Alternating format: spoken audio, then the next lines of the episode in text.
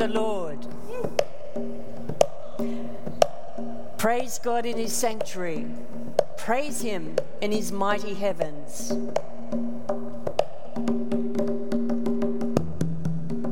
Praise him for his acts of power. Praise him for his surpassing greatness.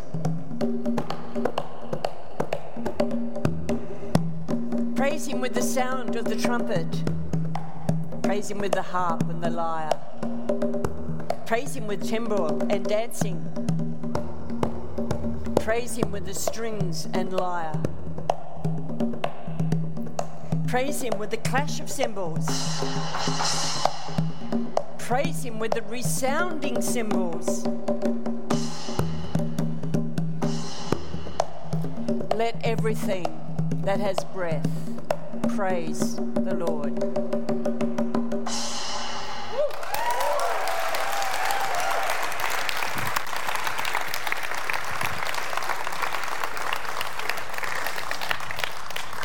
Psalm 150. What a noisy, loud, crazy, over the top psalm.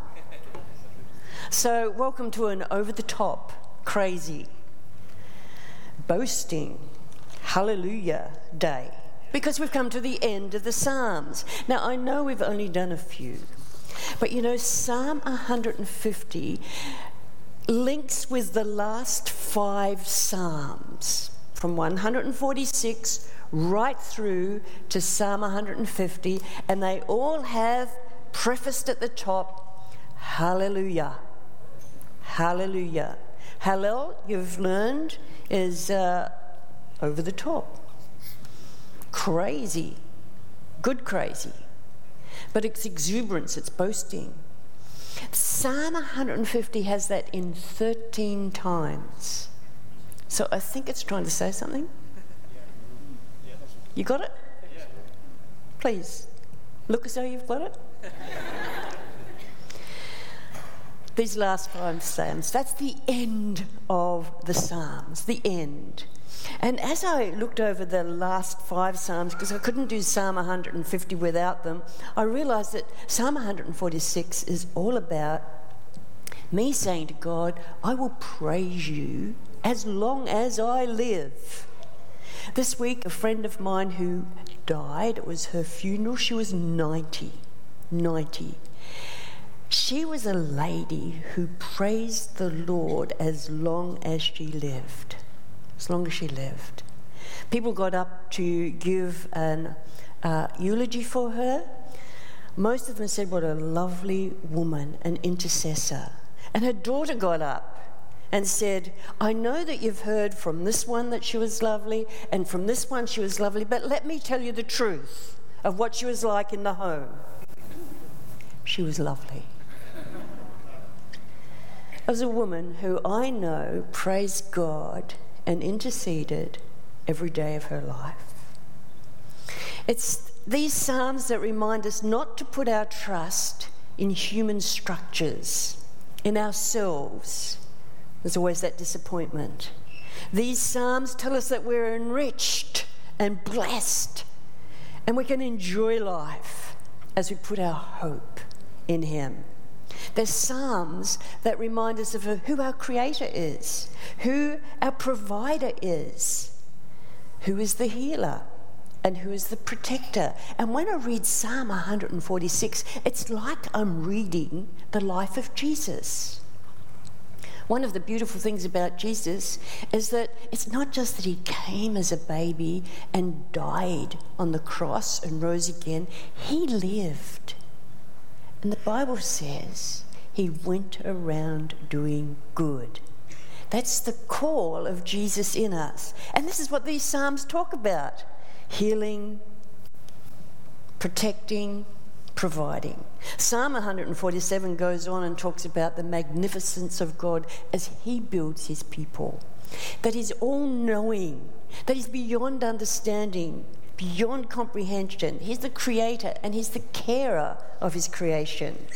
And the beautiful thing about Psalm 147, it finishes and says, This God is a God like no other God because He has introduced himself to his people, revealed himself, and said, Hello, I'm here for you. Psalm 148 is one of those wonderful Psalms where we are invited to join all of creation. The things it starts with in the heavens, in the deepest sea, on earth, everything praise the Lord. And we know that Psalm 150 finishes with this let everything that have breath. You've got breath? So what do you have to do? Praise, Praise the Lord. So if you've got breath today, join with creation. What I discover is that flowers and birds and trees, you see them waving their hands, they praise God naturally. That's what they're designed to do. They can do no other. Our invitation to praise God is intentionally. Let everything have breath, join all of creation, and praise our God. So that's the end of it all. I could go now, can't I? You've heard it. The end of it all, those last five Psalms, and we start finish with Psalm 150. But if that's the end, I want to do a quick review of what was the beginning and where we've been, and a reminder, because some of us don't get here each week, and we've had a wonderful journey through the Psalms. The Psalms are an orientation for life. Can you remember that, what we said, the very first one? Orientation for life. Unfortunately, in life, I often get disoriented. And the Psalms are there for us when we feel that disorientation so that we can reorient again to our God and to his people. So, in the beginning, in Psalm 1, we didn't go there, but it talks about two ways and the orientation to take. There's a way, the New Testament would, or the Proverbs would say, that seems right to a human, the way of the wicked. And it says that way of total disorientation ends up in destruction and it also ends up in futility. As the writer to Ecclesiastes says, it's meaningless. And the pursuit there is after these alternative realities that can bring some satisfaction in my life. But the blessedness, the richness, the joy, the way to choose is the way of the righteous, where we can delight in our God and meditate on His Word and the wonders of what He does. So that's the beginning of invitation for that way. New Testament says Jesus is the way, the truth, and the life. No one comes to the Father except by Him. By me, says Jesus. So that's the way. He is the way. And that's the orientation that the Psalms continue to invite us to walk. However, you and I know that it's not always like that. One of the little proverbs says, God has made life very simple and humans have complicated it. It's true, isn't it? We complicate it with our desires and with our uh, orientations of what we want, the alternative things that we pursue. And so we live in, I think I remember saying this, this reality of what we know about our God. Remember that? We said, This is the reality in which we live. This is the reality in which we set our eyes on who we know our God to be. But often we live in the perceived reality of who we are and we forget that we are made righteous in Jesus. We forget that we're declared children of God. And there are times of sadness, of grief, of sinfulness, of pain when we lose that orientation and we're there in a quite dysfunctional disorientation, consumed with our reality. And we need to focus again on God's reality. And I remember saying that there's a bridge. And the bridge is the invitation to trust our God. And this bridge of going backwards, here we say what it is. We don't pretend. We are asked to talk about the raw truth, how we feel. And I remember Danny just talking to, of the beautiful way of expressing your anger, your sense of injustice, and wanting so much to be vindictive. And so we go backwards and we say, God, you're God. You said to trust you, but here am I in this mess. Now, this bridge across, the bridge of trust, I call it, is really prayer. Okay?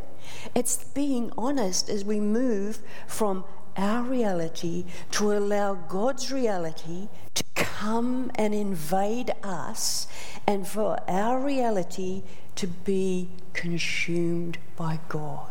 What a beautiful picture the Psalms are. I wish we had lots and lots and lots of time to stay there. And this bridge, of course, over here, our reality is always this invitation to be delighting in our God and allowing Him to delight in us, to knowing the peace and the joy. Just recently, one of our congregants, one lady here, who always seems to be bubbly and enthusiastic and excited, shared a little bit of her story with me. Her story and her reality is she suffered three miscarriages. Now, for some of you mums or would be mums, you know the pain of that. She suffered as a brother committed suicide and then needed to face up to the fact and reality that her mother was murdered. That's enough for most of us to stay here forever. Whoa, look at me. But she knew her God and she walked this trust and she walked it well. And she walked it and worshipped and praised and lived her grief, and God's grief came into her life. The God who grieves, the God's sadness at how many of his created beings have rejected him. And so there was that meeting of grief meeting grief, of pain meeting pain, and there was the worship. But not only that, this woman then had to face her own cancer story. I'm sure there was times when she said, "Why me?" But she lives over here, and I can't help but always be impressed by this woman who bubbles, who exudes life, who hallelujahs, praises our God. Now, isn't that a story? She should be here, not me.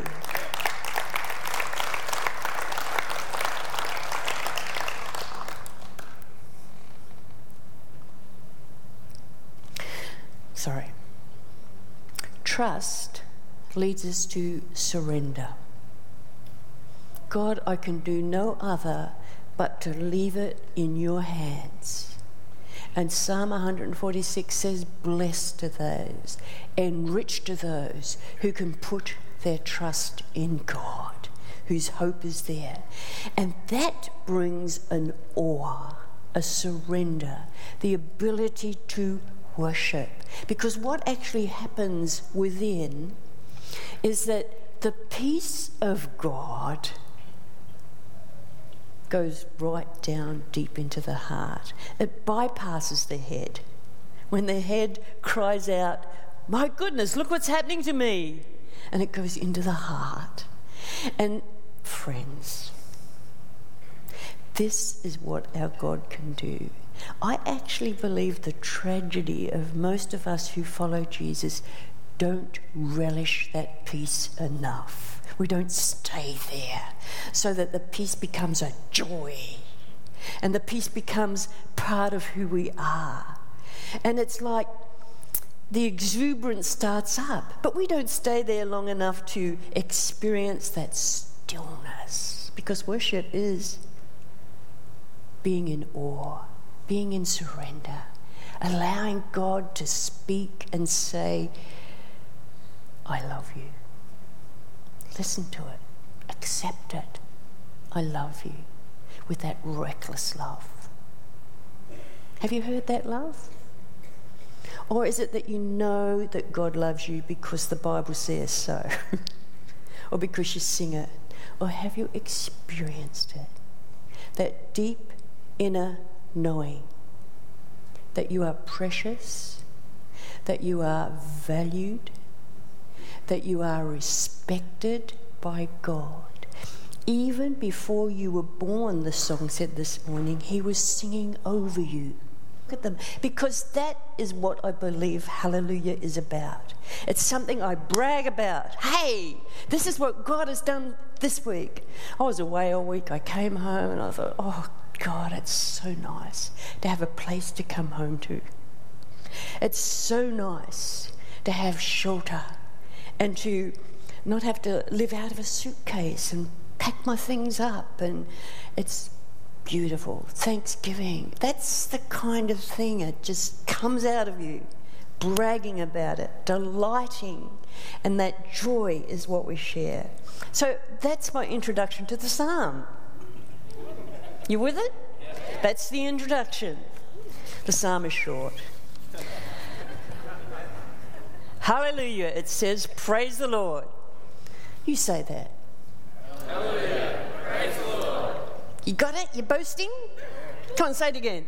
Hallelujah. Praise the Lord. What do you imagine when you say that? Can you imagine the greatness, the beauty, the wonder of God? Is it there? It's there, and it's something you keep having to say. And the first part of this psalm says, Where do we praise the Lord? Where do we do it? And it says, Praise him in his sanctuary. Praise him in his mighty heavens. And that says to me, the sanctuary, I think I did that last week with you. The sanctuary is the place where God lives among his people. So that's what we do. We praise him here. We praise him when two or three are gathered together. We praise him, but we go outside and we praise him too in the mighty heavens. And when you want to do that, Get that Psalm 148 and do it. Read that one out loud in creation sometimes. It will thrill you. It will absolutely delight you. But most of you will be too scared stiff to do that. You'll think you're stupid. But doesn't Hallelujah have that sense of craziness in it? So there you are. You do it. Make a decision this week to read Psalm 146 in creation. Praise Him for what are we going to praise Him for? It says here. So, why praise Him? The where is in His sanctuary in the mighty heavens. And then we come to why. And it's just got two simple reasons because of His acts of power. That really says His acts of power go to the fact that He's great, He's magnificent. And this is where you've got to go to Psalm 140 six for this one. He's creator. Everything is there. Psalm 147 says we can't even imagine what he's like. And we sit there and we think about how great God is and how big he is. And we look up there and we think he's bigger than that because he created that. And he, he even, it says in one of those Psalms, knows how many stars there are. Not even the scientists know that. So there, that's one for God our God. Great. And you need to take time to get the greatness of that God. And again, do that together. Do that by yourself. Do that with others. He's a great God. Great. And then it says, for his surpassing greatness, his power, his surpassing greatness. Now, some of that has the idea in it of his acts of salvation, the outworking of his love for us in saving us. For when this was written in the Old Testament time, it was looking back to when he brought them out of Egypt and he rolled back the waters of the mighty Red Sea and they passed through and he was with them, leading with a cloud by day and fire by night. He protected them, He provided for him. He was this God, the saving God, the providing God. And so we read that into our lives and we delight again with his salvation, the cross, the resurrection, the ascension, the coming again, the living within us, knowing that he wants to keep on doing good in us and through us to our neighbours and to the rest. I mean, how exciting is that? You got it? So then it says, Praise him with the sounding of the trumpet. Harp, lyre, timbrel, dancing, sing, strings, pipes, clash of cymbals, resounding cymbals. And that's usually how it's read in church. that's noisy. That's over the top. That's crazy. That's being free to let yourself go. Hopefully, one of the things you've picked up when we've looked at some of these words of worship is that there's very much a bodily function here. There's clapping of hands, there's lifting hands, there's stamping feet, there's shouting, there's doing what our young people did today, coming out here and really losing themselves in worship. You could have seen their faces, you would have been delighted. They did ask me if I was going to jump up and down. I declined. but they did say to me, You jump up and down inside. That's right, that's what you said, wasn't it? So I hope, even if you can't do that, you, you jump up and down inside because this is what the psalmist also says. I waited patiently for the Lord, the psalmist said. He delivered me, He lifted me up from a slimy pit, and He set my feet on a rock. And He put a new song in my heart. And one of the things that distinguishes believers from all others all over the world is the song in the heart. Now, fortunately, we've got musicians who can write and sing and lead us because I need that. Those that have heard me, they know. I need that. But I delight that they can lead me. And we need new songs, but you know, sometimes I sing my own songs. No one is around. But it just gets so exciting inside that I can't help it. The new song. Psalm 96 says, Sing a new song unto God. Sing praises, sing praises.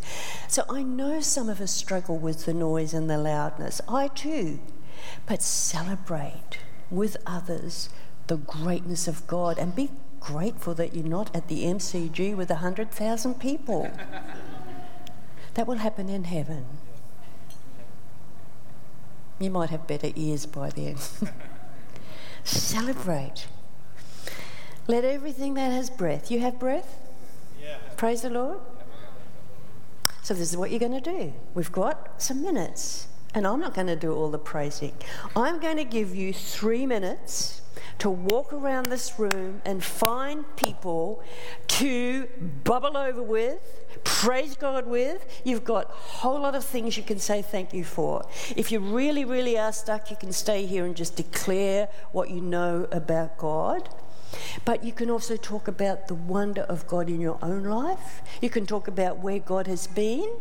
John Maxwell on the GLS um, advert says if you're still excited about what God did five years ago, ask someone to pray for you. you can do that?